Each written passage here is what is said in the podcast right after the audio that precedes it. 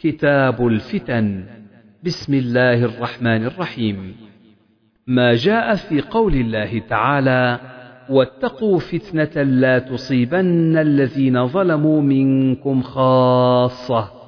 وما كان النبي صلى الله عليه وسلم يحذر من الفتن. حدثنا علي بن عبد الله حدثنا بشر بن السري حدثنا نافع بن عمر عن ابن أبي مليكة قال قالت أسماء عن النبي صلى الله عليه وسلم قال أنا على حوضي أنتظر من يرد علي فيؤخذ بناس من دوني فأقول أمتي فيقول لا تدري مشوا على القهقرى قال ابن أبي مليكة اللهم إنا نعوذ بك أن نرجع على أعقابنا أو نفتن. حدثنا موسى بن إسماعيل حدثنا أبو عوانة عن مغيرة عن أبي وائل قال قال عبد الله قال النبي صلى الله عليه وسلم أنا فرطكم على الحوض ليرفعن إلي رجال منكم حتى إذا أهويت لأناولهم اختلجوا دوني فأقول أي رب أصحابي يقول لا تدري ما أحدثوا بعدك.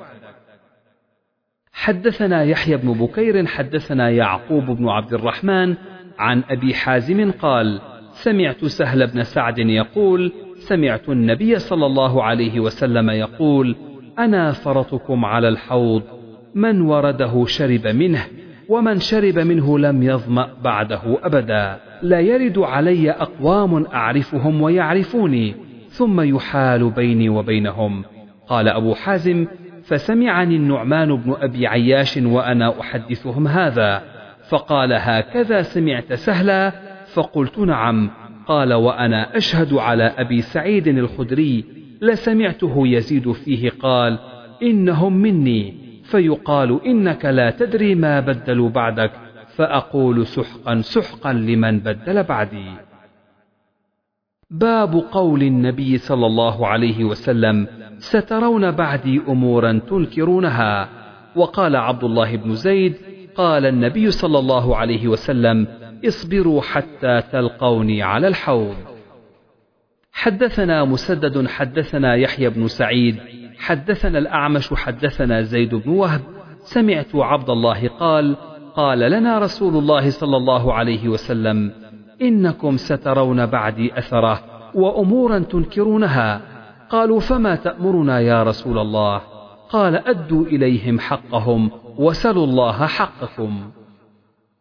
حدثنا مسدد عن عبد الوارث عن الجعد عن أبي رجاء عن ابن عباس عن النبي صلى الله عليه وسلم قال من كره من أميره شيئا فليصبر فإنه من خرج من السلطان شبرا مات ميتة جاهلية.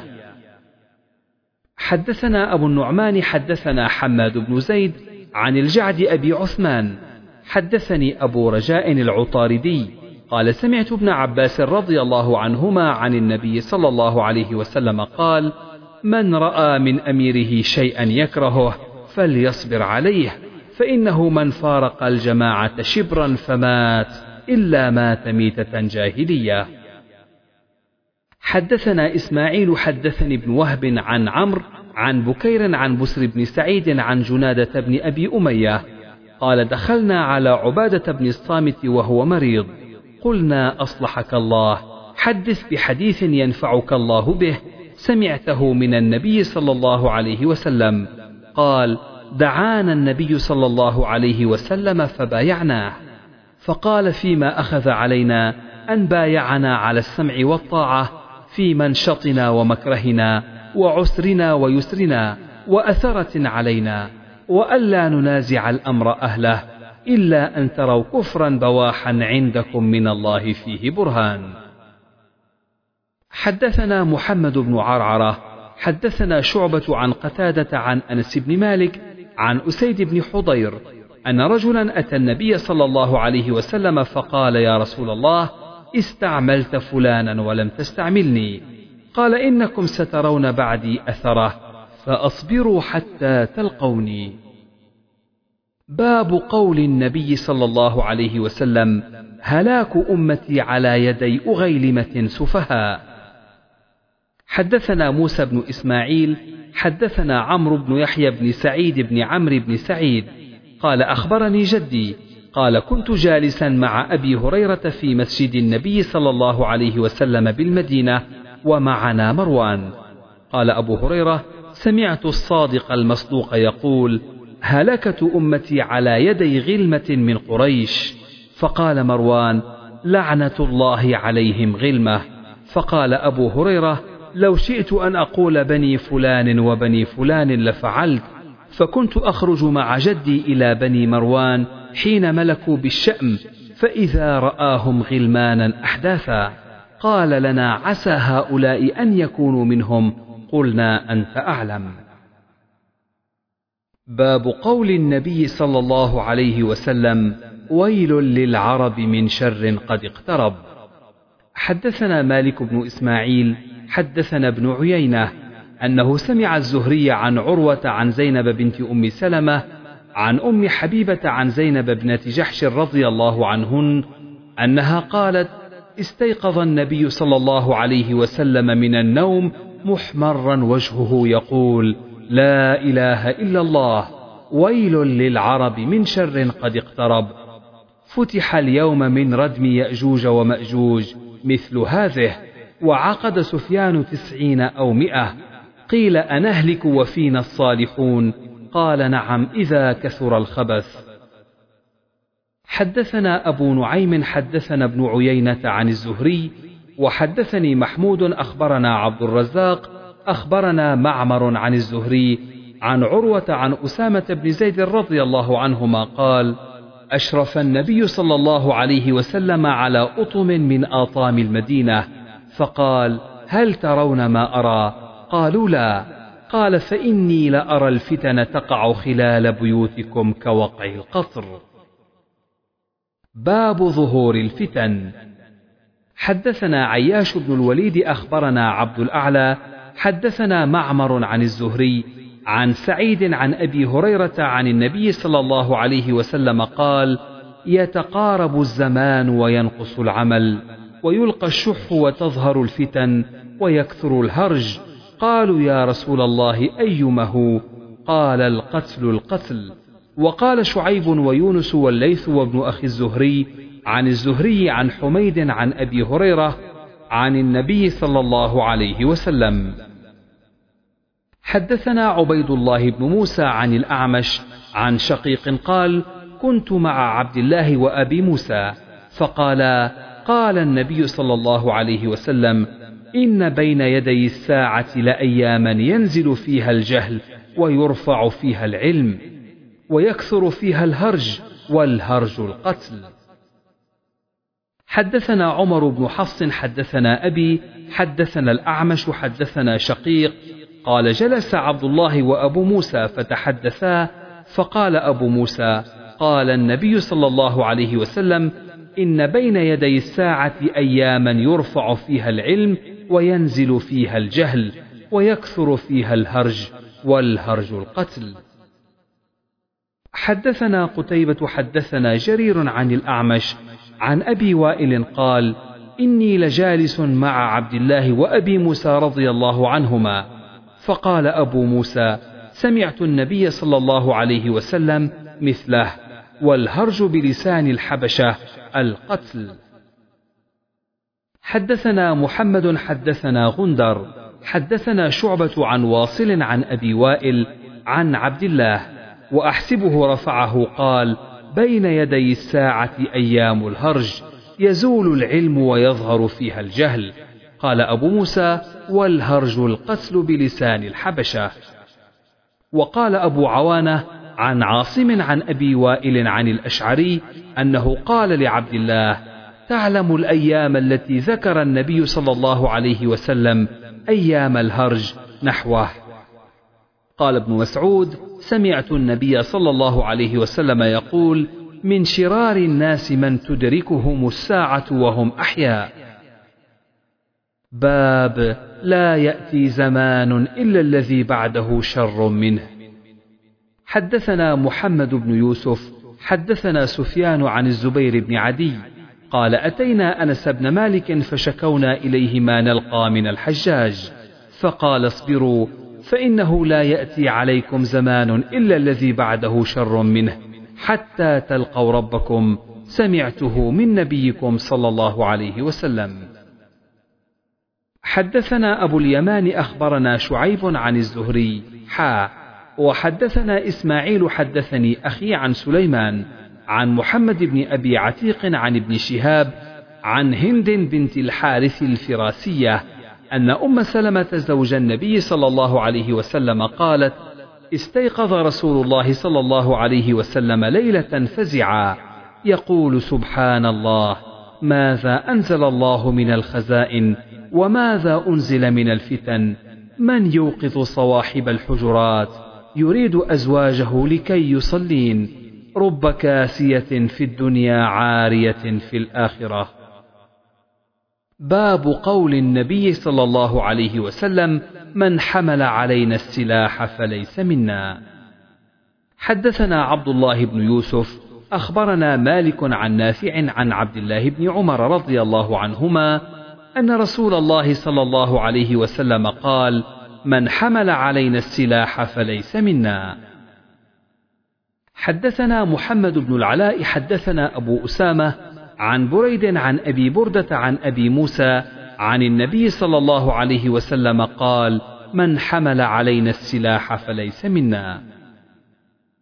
حدثنا محمد أخبرنا عبد الرزاق عن معمر عن همام سمعت أبا هريرة عن النبي صلى الله عليه وسلم قال لا يشير أحدكم على أخيه بالسلاح فإنه لا يدري لعل الشيطان ينزع في يده فيقع في حفرة من النار.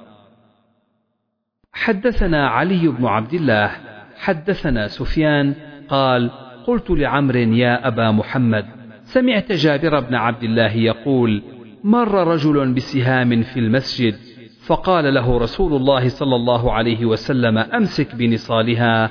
قال نعم. حدثنا أبو النعمان حدثنا حماد بن زيد عن عمرو بن دينار. عن جابر أن رجلا مر في المسجد بأسهم قد أبدى نصولها فأمر أن يأخذ بنصولها لا يخدش مسلما. حدثنا محمد بن العلاء حدثنا أبو أسامة عن بريد عن أبي بردة عن أبي موسى عن النبي صلى الله عليه وسلم قال إذا مر أحدكم في مسجدنا أو في سوقنا ومعه نبل فليمسك على نصالها أو قال فليقبض بكفه أن يصيب أحدا من المسلمين منها شيء. باب قول النبي صلى الله عليه وسلم: لا ترجعوا بعدي كفارا يضرب بعضكم رقاب بعض. حدثنا عمر بن حفص حدثني أبي حدثنا الأعمش حدثنا شقيق قال: قال عبد الله: قال النبي صلى الله عليه وسلم: سباب المسلم فسوق وقتاله كفر. حدثنا حجاج بن منهال حدثنا شعبة أخبرني واقد عن أبيه عن ابن عمر أنه سمع النبي صلى الله عليه وسلم يقول لا ترجعوا بعدي كفارا يضرب بعضكم رقاب بعض. حدثنا مسدد حدثنا يحيى حدثنا قرة بن خالد حدثنا ابن سيرين عن عبد الرحمن بن أبي بكرة عن أبي بكرة وعن رجل آخر هو أفضل في نفسي من عبد الرحمن بن أبي بكرة. عن أبي بكرة أن رسول الله صلى الله عليه وسلم خطب الناس فقال ألا تدرون أي يوم هذا؟ قالوا الله ورسوله أعلم. قال حتى ظننا أنه سيسميه بغير اسمه. فقال أليس بيوم النحر؟ قلنا بلى يا رسول الله. قال أي بلد هذا؟ أليست بالبلدة؟ قلنا بلى يا رسول الله. قال فإن دماءكم وأموالكم وأعراضكم وأبشاركم عليكم حرام كحرمة يومكم هذا في شهركم هذا في بلدكم هذا. ألا هل بلغت؟ قلنا نعم. قال اللهم اشهد فليبلغ الشاهد الغائب. فإنه رب مبلغ يبلغه من هو أوعى له فكان كذلك. قال لا ترجعوا بعدي كفارا يضرب بعضكم رقاب بعض. فلما كان يوم حرق ابن الحضرمي حين حرقه جارية بن قدامة قال أشرفوا على أبي بكرة. فقالوا هذا أبو بكرة يراك قال عبد الرحمن فحدثتني أمي عن أبي بكرة أنه قال لو دخلوا علي ما بهشت بقصبة. حدثنا أحمد بن إشكاب حدثنا محمد بن فضيل عن أبيه عن عكرمة عن ابن عباس رضي الله عنهما قال قال النبي صلى الله عليه وسلم لا ترتدوا بعدي كفارا يضرب بعضكم رقاب بعض. حدثنا سليمان بن حرب حدثنا شعبة عن علي بن مدرك سمعت أبا زرعة بن عمرو بن جرير عن جده جرير قال قال لي رسول الله صلى الله عليه وسلم في حجة الوداع استنصت الناس. ثم قال لا ترجعوا بعدي كفارا يضرب بعضكم رقاب بعض. باب تكون فتنة القاعد فيها خير من القائم. حدثنا محمد بن عبيد الله حدثنا إبراهيم بن سعد عن أبيه عن أبي سلمة بن عبد الرحمن عن أبي هريرة قال إبراهيم وحدثني صالح بن كيسان عن ابن شهاب عن سعيد بن المسيب عن أبي هريرة قال قال رسول الله صلى الله عليه وسلم ستكون فتن القاعد فيها خير من القائم والقائم فيها خير من الماشي والماشي فيها خير من الساعي. من تشرف لها تستشرفه. فمن وجد فيها ملجأ أو معاذا فليعذ به.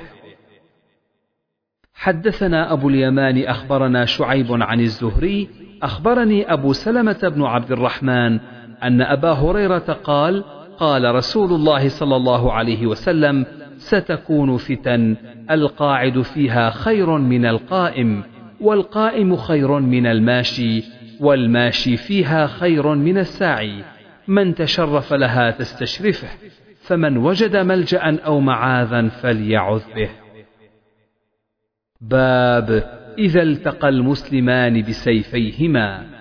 حدثنا عبد الله بن عبد الوهاب حدثنا حماد عن رجل لم يسمه. عن الحسن قال خرجت بسلاحي ليالي الفتنة فاستقبلني أبو بكرة فقال أين تريد؟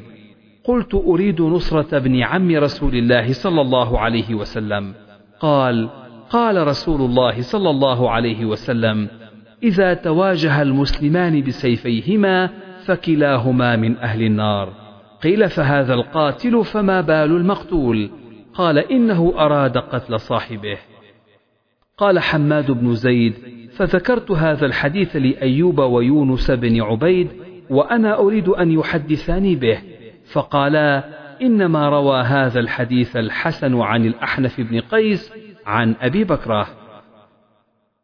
حدثنا سليمان حدثنا حماد بهذا وقال مؤمل حدثنا حماد بن زيد حدثنا أيوب ويونس وهشام ومعل بن زياد عن الحسن عن الأحنف عن أبي بكرة عن النبي صلى الله عليه وسلم ورواه معمر عن أيوب. ورواه بكار بن عبد العزيز عن أبيه عن أبي بكرة. وقال غندر حدثنا شعبة عن منصور عن ربعي بن حراش عن أبي بكرة عن النبي صلى الله عليه وسلم ولم يرفعه سفيان عن منصور. باب كيف الأمر إذا لم تكن جماعة؟ حدثنا محمد بن المثنى حدثنا الوليد بن مسلم حدثنا ابن جابر حدثني بسر بن عبيد الله الحضرمي أنه سمع أبا إدريس الخولاني أنه سمع حذيفة بن اليمان يقول كان الناس يسألون رسول الله صلى الله عليه وسلم عن الخير وكنت أسأله عن الشر مخافة أن يدركني. فقلت يا رسول الله إنا كنا في جاهلية وشر فجاءنا الله بهذا الخير. فهل بعد هذا الخير من شر؟ قال نعم. قلت وهل بعد ذلك الشر من خير؟ قال نعم وفيه دخن. قلت وما دخنه؟ قال قوم يهدون بغير هدي تعرف منهم وتنكر. قلت فهل بعد ذلك الخير من شر؟ قال نعم دعاة على أبواب جهنم. من أجابهم إليها قذفوه فيها. قلت يا رسول الله صفهم لنا. قال هم من جلدتنا ويتكلمون بألسنتنا. قلت فما تأمرني إن أدركني ذلك؟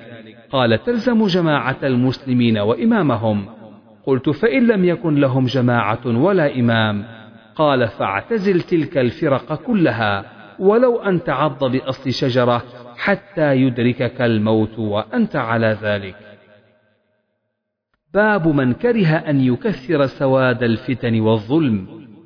حدثنا عبد الله بن يزيد حدثنا حيوة وغيره قال حدثنا أبو الأسود وقال الليث عن أبي الأسود قال قطع على أهل المدينة بعث فاكتتبت فيه فلقيت عكرمة فأخبرته فنهاني أشد النهي.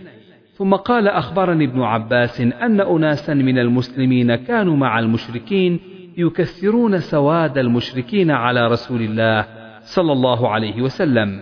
فيأتي السهم فيرمى فيصيب أحدهم فيقتله أو يضربه فيقتله فأنزل الله تعالى إن الذين توفاهم الملائكة ظالمي أنفسهم. باب إذا بقي في حثالة من الناس. حدثنا محمد بن كثير أخبرنا سفيان حدثنا الأعمش عن زيد بن وهب. حدثنا حذيفة قال حدثنا رسول الله صلى الله عليه وسلم حديثين. رأيت أحدهما وأنا أنتظر الآخر.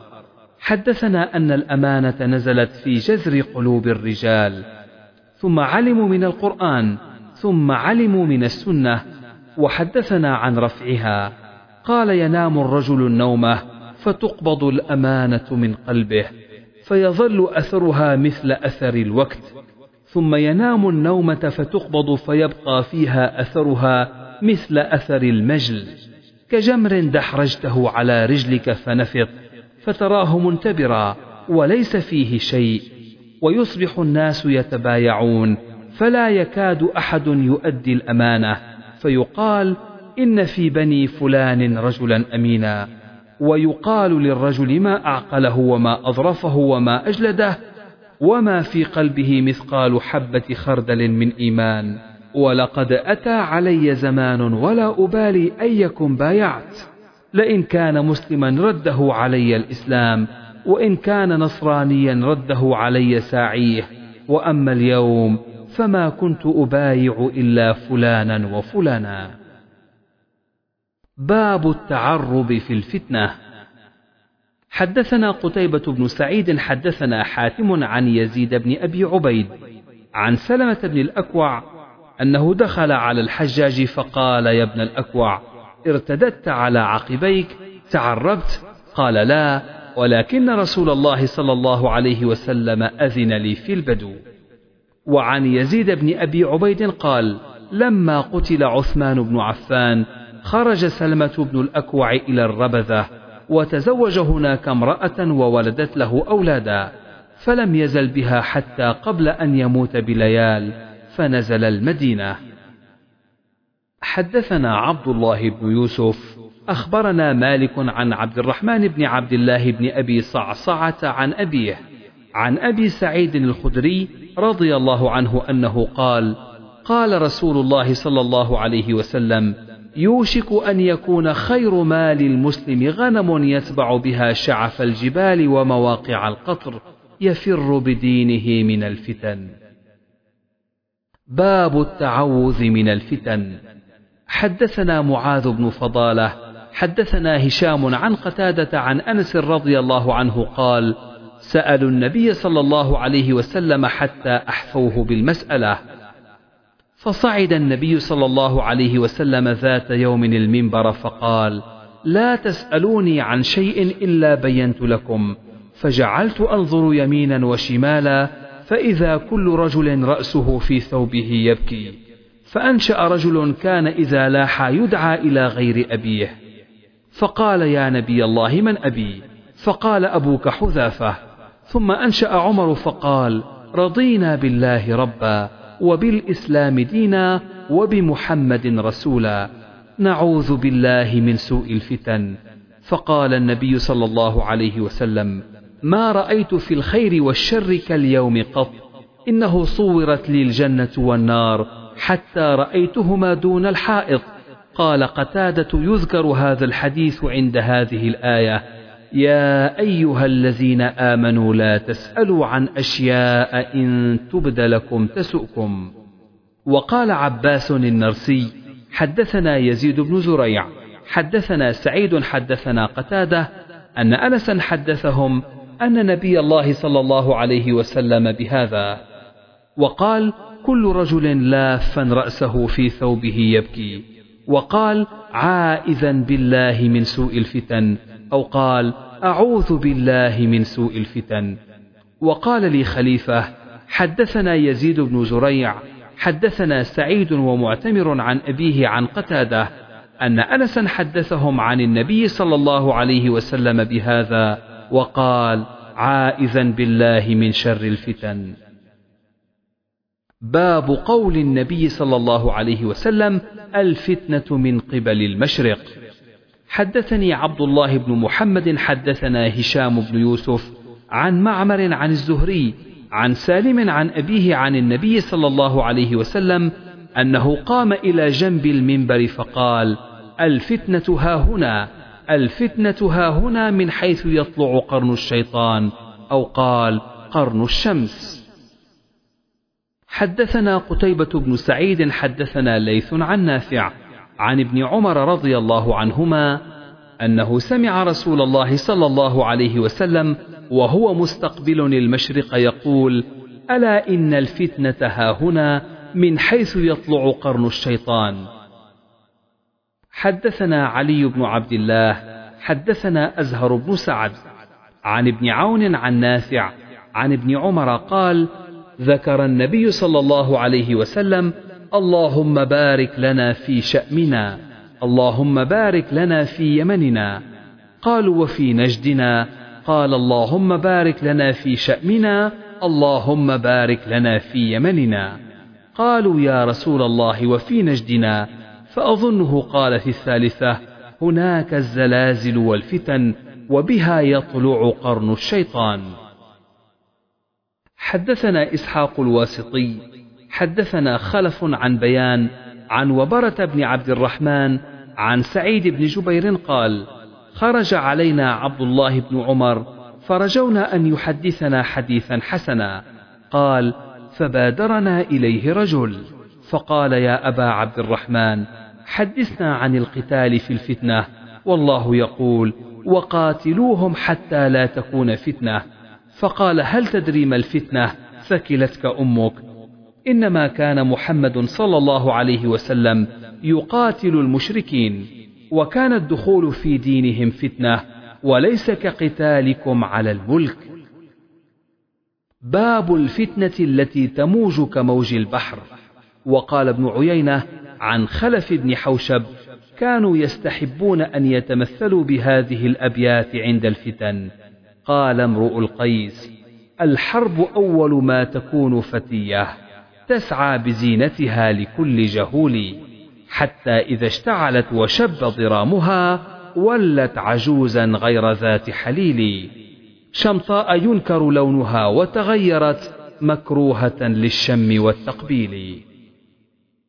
حدثنا عمر بن حفص بن غياث حدثنا أبي حدثنا الأعمش حدثنا شقيق. سمعت حذيفة يقول بينا نحن جلوس عند عمر إذ قال أيكم يحفظ قول النبي صلى الله عليه وسلم في الفتنة؟ قال فتنة الرجل في أهله وماله وولده وجاره يكفرها الصلاة والصدقة والأمر بالمعروف والنهي عن المنكر. قال ليس عن هذا أسألك ولكن التي تموج كموج البحر. قال ليس عليك منها بأس يا أمير المؤمنين إن بينك وبينها بابا مغلقا. قال عمر أيكسر الباب أم يفتح؟ قال بل يكسر. قال عمر إذا لا يغلق أبدا. قلت أجل. قلنا لحذيفة أكان عمر يعلم الباب؟ قال نعم كما أعلم أن دون غد ليلة. وذلك أني حدثته حديثا ليس بالأغاليط. فهبنا أن نسأله من الباب. فأمرنا مسروقا فسأله فقال من الباب؟ قال عمر. حدثنا سعيد بن أبي مريم أخبرنا محمد بن جعفر عن شريك بن عبد الله عن سعيد بن المسيب عن أبي موسى الأشعري قال خرج النبي صلى الله عليه وسلم إلى حائط من حوائط المدينة لحاجته وخرجت في إثره فلما دخل الحائط جلست على بابه وقلت لأكونن اليوم بواب النبي صلى الله عليه وسلم ولم يأمرني. فذهب النبي صلى الله عليه وسلم وقضى حاجته وجلس على قف البئر فكشف عن ساقيه ودلاهما في البئر. فجاء أبو بكر يستأذن عليه ليدخل فقلت كما أنت حتى أستأذن لك. فوقف فجئت إلى النبي صلى الله عليه وسلم فقلت يا نبي الله أبو بكر يستأذن عليك. قال ائذن له وبشره بالجنة. فدخل فجاء عن يمين النبي صلى الله عليه وسلم فكشف عن ساقيه ودلاهما في البئر. فجاء عمر فقلت كما أنت حتى أستأذن لك. فقال النبي صلى الله عليه وسلم إذا له وبشره بالجنة. فجاء عن يسار النبي صلى الله عليه وسلم فكشف عن ساقيه فدلاهما في البئر. فامتلأ القف فلم يكن فيه مجلس. ثم جاء عثمان فقلت كما أنت حتى أستأذن لك. فقال النبي صلى الله عليه وسلم ذل له وبشره بالجنة معها بلاء يصيبه. فدخل فلم يجد معهم مجلسا فتحول حتى جاء مقابلهم على شفة البئر فكشف عن ساقيه ثم دلاهما في البئر. فجعلت أتمنى أخا لي وأدعو الله أن يأتي. قال ابن المسيب فتأولت ذلك قبورهم اجتمعت هنا. وانفرد عثمان. حدثني بشر بن خالد أخبرنا محمد بن جعفر عن شعبة عن سليمان سمعت أبا وائل قال قيل لأسامة ألا تكلم هذا؟ قال قد كلمته ما دون أن أفتح بابا أكون أول من يفتحه وما أنا بالذي أقول لرجل بعد أن يكون أميرا على رجلين أنت خير. بعدما سمعت من رسول الله صلى الله عليه وسلم يقول يجاء برجل فيطرح في النار فيطحن فيها كطحن الحمار برحاه فيطيف به أهل النار فيقولون أي فلان ألست كنت تأمر بالمعروف وتنهى عن المنكر؟ فيقول إني كنت آمر بالمعروف ولا أفعله وأنهى عن المنكر وأفعله. باب حدثنا عثمان بن الهيثم حدثنا عوف عن الحسن عن أبي بكرة قال لقد نفعني الله بكلمة أيام الجمل لما بلغ النبي صلى الله عليه وسلم أن فارسا ملكوا ابنة كسرى قال لن يفلح قوم ولوا أمرهم امرأة حدثنا عبد الله بن محمد حدثنا يحيى بن آدم حدثنا أبو بكر بن عياش حدثنا أبو حصين حدثنا أبو مريم عبد الله بن زياد الأسدي قال لما سار طلحة والزبير وعائشة إلى البصرة بعث علي عمار بن ياسر وحسن بن علي فقدما علينا الكوفة فصعد المنبر فكان الحسن بن علي فوق المنبر في أعلاه وقام عمار أسفل من الحسن فاجتمعنا إليه فسمعت عمارا يقول إن عائشة قد سارت إلى البصرة ووالله إنها لزوجة نبيكم صلى الله عليه وسلم في الدنيا والآخرة ولكن الله تبارك وتعالى ابتلاكم ليعلم إياه تطيعون أم هي. باب حدثنا أبو نعيم حدثنا ابن أبي غنية عن الحكم عن أبي وائل قام عمار على منبر الكوفة فذكر عائشة وذكر مسيرها وقال إنها زوجة نبيكم صلى الله عليه وسلم في الدنيا والآخرة ولكنها مما ابتليتم. حدثنا بدل بن المحبر.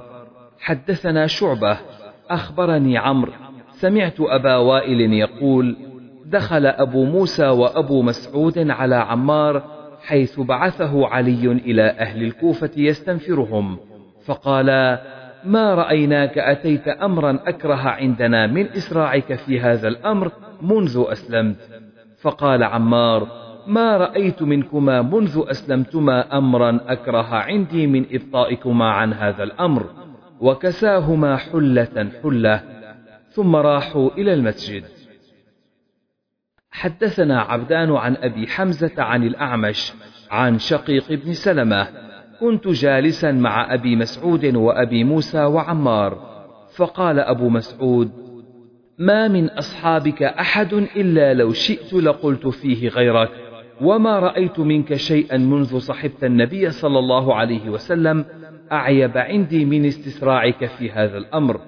قال عمار يا أبا مسعود وما رأيت منك ولا من صاحبك هذا شيئا منذ صحبتما النبي صلى الله عليه وسلم أعيب عندي من إبطائكما في هذا الأمر. فقال أبو مسعود وكان موسرا يا غلام هات حلتين. فأعطى إحداهما أبا موسى والأخرى عمارا. وقال روحا فيه إلى الجمعة. باب إذا أنزل الله بقوم عذابا.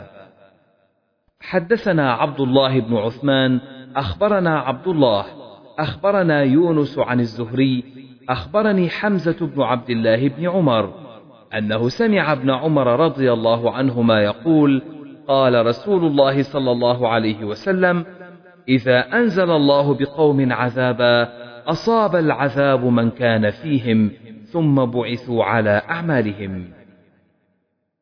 باب قول النبي صلى الله عليه وسلم للحسن بن علي إن ابني هذا لسيد ولعل الله أن يصلح به بين فئتين من المسلمين.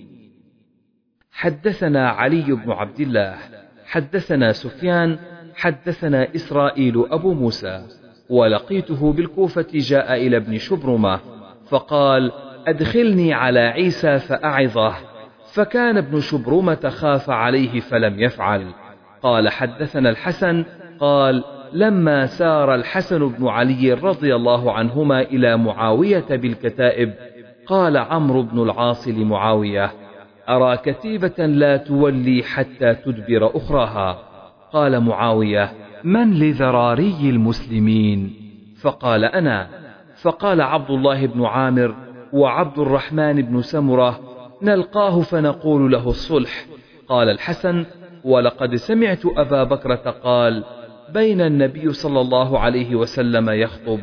جاء الحسن فقال النبي صلى الله عليه وسلم ابني هذا سيد ولعل الله أن يصلح به بين فئتين من المسلمين. حدثنا علي بن عبد الله حدثنا سفيان قال قال عمرو أخبرني محمد بن علي أن حرملة مولى أسامة أخبره. قال عمرو وقد رأيت حرملة قال أرسلني أسامة إلى علي وقال إنه سيسألك الآن فيقول ما خلف صاحبك؟ فقل له يقول لك لو كنت في شدق الأسد لأحببت أن أكون معك فيه ولكن هذا أمر لم أره فلم يعطني شيئا. فذهبت إلى حسن وحسين وابن جعفر فأوقروا لي راحلتي. باب إذا قال عند قوم شيئا ثم خرج فقال بخلافه. حدثنا سليمان بن حرب حدثنا حماد بن زيد عن أيوب عن نافع قال لما خلع أهل المدينة يزيد بن معاوية جمع ابن عمر حشمه وولده فقال إني سمعت النبي صلى الله عليه وسلم يقول ينصب لكل غادر لواء يوم القيامة وإنا قد بايعنا هذا الرجل على بيع الله ورسوله وإني لا أعلم غدرا أعظم من أن يبايع رجل على بيع الله ورسوله ثم ينصب له القتال. وإني لا أعلم أحدا منكم خلعه ولا بايع في هذا الأمر إلا كانت الفيصل بيني وبينه. حدثنا أحمد بن يونس حدثنا أبو شهاب عن عوف عن أبي المنهال قال لما كان ابن زياد ومروان بالشأم ووثب ابن الزبير بمكة ووثب القراء بالبصرة فانطلقت مع أبي إلى أبي برزة الأسلمي حتى دخلنا عليه في داره وهو جالس في ظل علية له من قصب. فجلسنا إليه فأنشأ أبي يستطعمه الحديث فقال يا أبا برزة ألا ترى ما وقع فيه الناس؟ فأول شيء سمعته تكلم به إني احتسبت عند الله أني أصبحت ساخطا على أحياء قريش إنكم يا معشر العرب كنتم على الحال الذي علمتم من الذلة والقلة والضلالة وإن الله أنقذكم بالإسلام وبمحمد صلى الله عليه وسلم حتى بلغ بكم ما ترون. وهذه الدنيا التي أفسدت بينكم إن ذاك الذي بالشأم والله إن يقاتل إلا على الدنيا. حدثنا آدم بن أبي إياس حدثنا شعبة عن واصل الأحدب عن أبي وائل عن حذيفة بن اليمان قال إن المنافقين اليوم شر منهم على عهد النبي صلى الله عليه وسلم. كانوا يومئذ يسرون واليوم يجهرون. حدثنا خلاد حدثنا مسعر عن حبيب بن أبي ثابت عن أبي الشعثاء عن حذيفة قال إنما كان النفاق على عهد النبي صلى الله عليه وسلم فأما اليوم فإنما هو الكفر بعد الإيمان. باب لا تقوم الساعة حتى يغبط أهل القبور. حدثنا إسماعيل حدثني مالك عن أبي الزناد عن الأعرج عن أبي هريرة عن النبي صلى الله عليه وسلم قال لا تقوم الساعة حتى يمر الرجل بقبر الرجل فيقول يا ليتني مكانه. باب تغيير الزمان حتى يعبد الأوثان.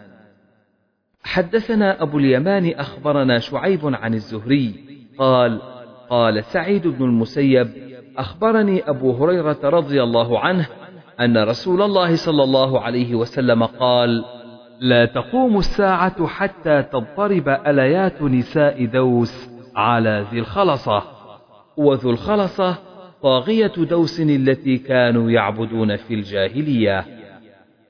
حدثنا عبد العزيز بن عبد الله حدثني سليمان عن ثور عن أبي الغيث عن أبي هريرة أن رسول الله صلى الله عليه وسلم قال لا تقوم الساعة حتى يخرج رجل من قحطان يسوق الناس بعصاه. باب خروج النار. وقال أنس قال النبي صلى الله عليه وسلم أول أشراط الساعة نار تحشر الناس من المشرق إلى المغرب. حدثنا أبو اليمان أخبرنا شعيب عن الزهري. قال سعيد بن المسيب أخبرني أبو هريرة أن رسول الله صلى الله عليه وسلم قال لا تقوم الساعة حتى تخرج نار من أرض الحجاز تضيء أعناق الإبل ببصرى. حدثنا عبد الله بن سعيد الكندي حدثنا عقبة بن خالد حدثنا عبيد الله عن خبيب بن عبد الرحمن عن جده حفص بن عاصم عن أبي هريرة قال قال رسول الله صلى الله عليه وسلم يوشك الفرات أن يحسر عن كنز من ذهب فمن حضره فلا يأخذ منه شيئا.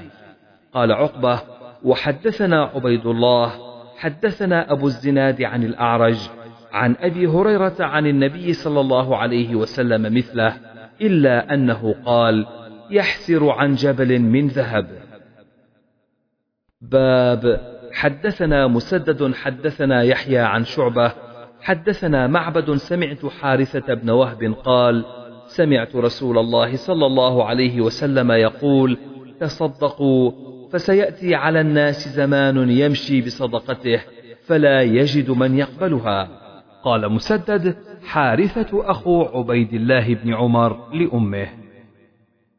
حدثنا أبو اليمان أخبرنا شعيب حدثنا أبو الزناد عن عبد الرحمن عن أبي هريرة أن رسول الله صلى الله عليه وسلم قال لا تقوم الساعة حتى تقتتل فئتان عظيمتان يكون بينهما مقتلة عظيمة دعوتهما واحدة وحتى يبعث دجالون كذابون قريب من ثلاثين كلهم يزعم أنه رسول الله. وحتى يقبض العلم وتكثر الزلازل ويتقارب الزمان وتظهر الفتن ويكثر الهرج وهو القتل وحتى يكثر فيكم المال فيفيض حتى يهم رب المال من يقبل صدقته وحتى يعرضه فيقول الذي يعرضه عليه لا أرب لي به وحتى يتطاول الناس في البنيان وحتى يمر الرجل بقبر الرجل فيقول يا ليتني مكانه وحتى تطلع الشمس من مغربها. فإذا طلعت ورآها الناس يعني آمنوا أجمعون. فذلك حين لا ينفع نفسا إيمانها لم تكن آمنت من قبل أو كسبت في إيمانها خيرا. ولتقومن الساعة وقد نشر الرجلان ثوبهما بينهما فلا يتبايعانه ولا يطويانه. ولتقومن الساعة وقد انصرف الرجل بلبن لقحته فلا يطعمه ولتقومن الساعة وهو يليط حوضه فلا يسقي فيه ولتقومن الساعة وقد رفع أكلته إلى فيه فلا يطعمها. باب ذكر الدجال. حدثنا مسدد حدثنا يحيى حدثنا إسماعيل حدثني قيس قال قال للمغيرة بن شعبة ما سأل أحد النبي صلى الله عليه وسلم عن الدجال ما سألته وإنه قال لي ما يضرك منه؟ قلت لأنهم يقولون إن معه جبل خبز ونهر ماء. قال هو أهون على الله من ذلك. حدثنا سعد بن حفص حدثنا شيبان عن يحيى عن إسحاق بن عبد الله بن أبي طلحة عن أنس بن مالك قال قال النبي صلى الله عليه وسلم يجيء الدجال حتى ينزل في ناحية المدينة ثم ترجف المدينة ثلاث رجفات فيخرج إليه كل كافر ومنافق. حدثنا علي بن عبد الله حدثنا محمد بن بشر حدثنا مسعر حدثنا سعد بن إبراهيم عن أبيه عن أبي بكرة عن النبي صلى الله عليه وسلم قال لا يدخل المدينة رعب المسيح. لها يومئذ سبعة أبواب على كل باب ملكان. قال وقال ابن إسحاق عن صالح بن إبراهيم عن أبيه قال قدمت البصرة. فقال لي أبو بكرة سمعت النبي صلى الله عليه وسلم بهذا. حدثنا عبد العزيز بن عبد الله.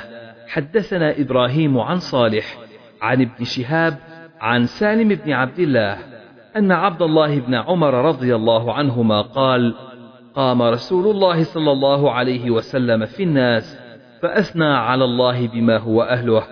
ثم ذكر الدجال فقال إني لأنذركموه وما من نبي إلا وقد أنذره قومه ولكني سأقول لكم فيه قولا لم يقله نبي لقومه إنه أعور. وإن الله ليس بأعور. حدثنا يحيى بن بكير حدثنا الليث عن عقيل عن ابن شهاب عن سالم عن عبد الله بن عمر أن رسول الله صلى الله عليه وسلم قال بين أنا نائم أطوف بالكعبة فإذا رجل آدم سبط الشعر ينطف أو يهراق رأسه ماء. قلت من هذا؟ قال ابن مريم ثم ذهبت ألتفت فإذا رجل جسيم أحمر جعد الرأس أعور العين كأن عينه عنبة طافية. قالوا هذا الدجال أقرب الناس به شبها ابن قطن رجل من خزاعة. حدثنا عبد العزيز بن عبد الله حدثنا إبراهيم بن سعد عن صالح عن ابن شهاب عن عروة أن عائشة رضي الله عنها قالت سمعت رسول الله صلى الله عليه وسلم يستعيذ في صلاته من فتنة الدجال. حدثنا عبدان أخبرني أبي عن شعبة عن عبد الملك عن ربعي عن حذيفة عن النبي صلى الله عليه وسلم قال في الدجال إن معه ماء ونارا فناره ماء بارد وماؤه نار قال أبو مسعود. أنا سمعته من رسول الله صلى الله عليه وسلم. حدثنا سليمان بن حرب حدثنا شعبة عن قتادة عن أنس رضي الله عنه قال قال النبي صلى الله عليه وسلم ما بعث نبي إلا أنذر أمته الأعور الكذاب ألا إنه أعور وإن ربكم ليس بأعور وإن بين عينيه مكتوب كافر فيه أبو هريرة وابن عباس عن النبي صلى الله عليه وسلم. باب لا يدخل الدجال المدينة. حدثنا أبو اليمان أخبرنا شعيب عن الزهري أخبرني عبيد الله بن عبد الله بن عتبة بن مسعود أن أبا سعيد قال حدثنا رسول الله صلى الله عليه وسلم يوما حديثا طويلا عن الدجال. فكان فيما يحدثنا به أنه قال يأتي الدجال وهو محرم عليه أن يدخل نقاب المدينة فينزل بعض السباخ التي تلي المدينة فيخرج إليه يومئذ رجل وهو خير الناس أو من خيار الناس فيقول أشهد أنك الدجال الذي حدثنا رسول الله صلى الله عليه وسلم حديثه فيقول الدجال أرأيتم إن قتلت هذا ثم أحييته؟ هل تشكون في الأمر؟ فيقولون لا. فيقتله ثم يحييه. فيقول والله ما كنت فيك أشد بصيرة مني اليوم. فيريد الدجال أن يقتله فلا يسلط عليه. حدثنا عبد الله بن مسلمة عن مالك عن نعيم بن عبد الله المجمر عن أبي هريرة قال قال رسول الله صلى الله عليه وسلم على أنقاب المدينة ملائكة لا يدخلها الطاعون ولا الدجال. حدثني يحيى بن موسى حدثنا يزيد بن هارون أخبرنا شعبة عن قتادة عن أنس بن مالك عن النبي صلى الله عليه وسلم قال المدينة يأتيها الدجال فيجد الملائكة يحرسونها فلا يقربها الدجال. قال ولا الطاعون إن شاء الله. باب يأجوج ومأجوج. حدثنا أبو اليمان أخبرنا شعيب عن الزهري حا وحدثنا إسماعيل حدثني أخي عن سليمان عن محمد بن أبي عتيق عن ابن شهاب عن عروة بن الزبير أن زينب ابنة أبي سلمة حدثته عن أم حبيبة بنت أبي سفيان عن زينب ابنة جحش أن رسول الله صلى الله عليه وسلم دخل عليها يوما فزعا يقول لا إله إلا الله ويل للعرب من شر قد اقترب فتح اليوم من ردم يأجوج ومأجوج مثل هذه وحلق بإصبعيه الإبهام والتي تليها. قالت زينب ابنة جحش فقلت يا رسول الله أفنهلك وفينا الصالحون؟ قال نعم إذا كثر الخبث. حدثنا موسى بن إسماعيل حدثنا وهيب حدثنا ابن طاووس عن أبيه عن أبي هريرة عن النبي صلى الله عليه وسلم قال يفتح الردم ردم يأجوج ومأجوج مثل هذه وعقد وهيب تسعين.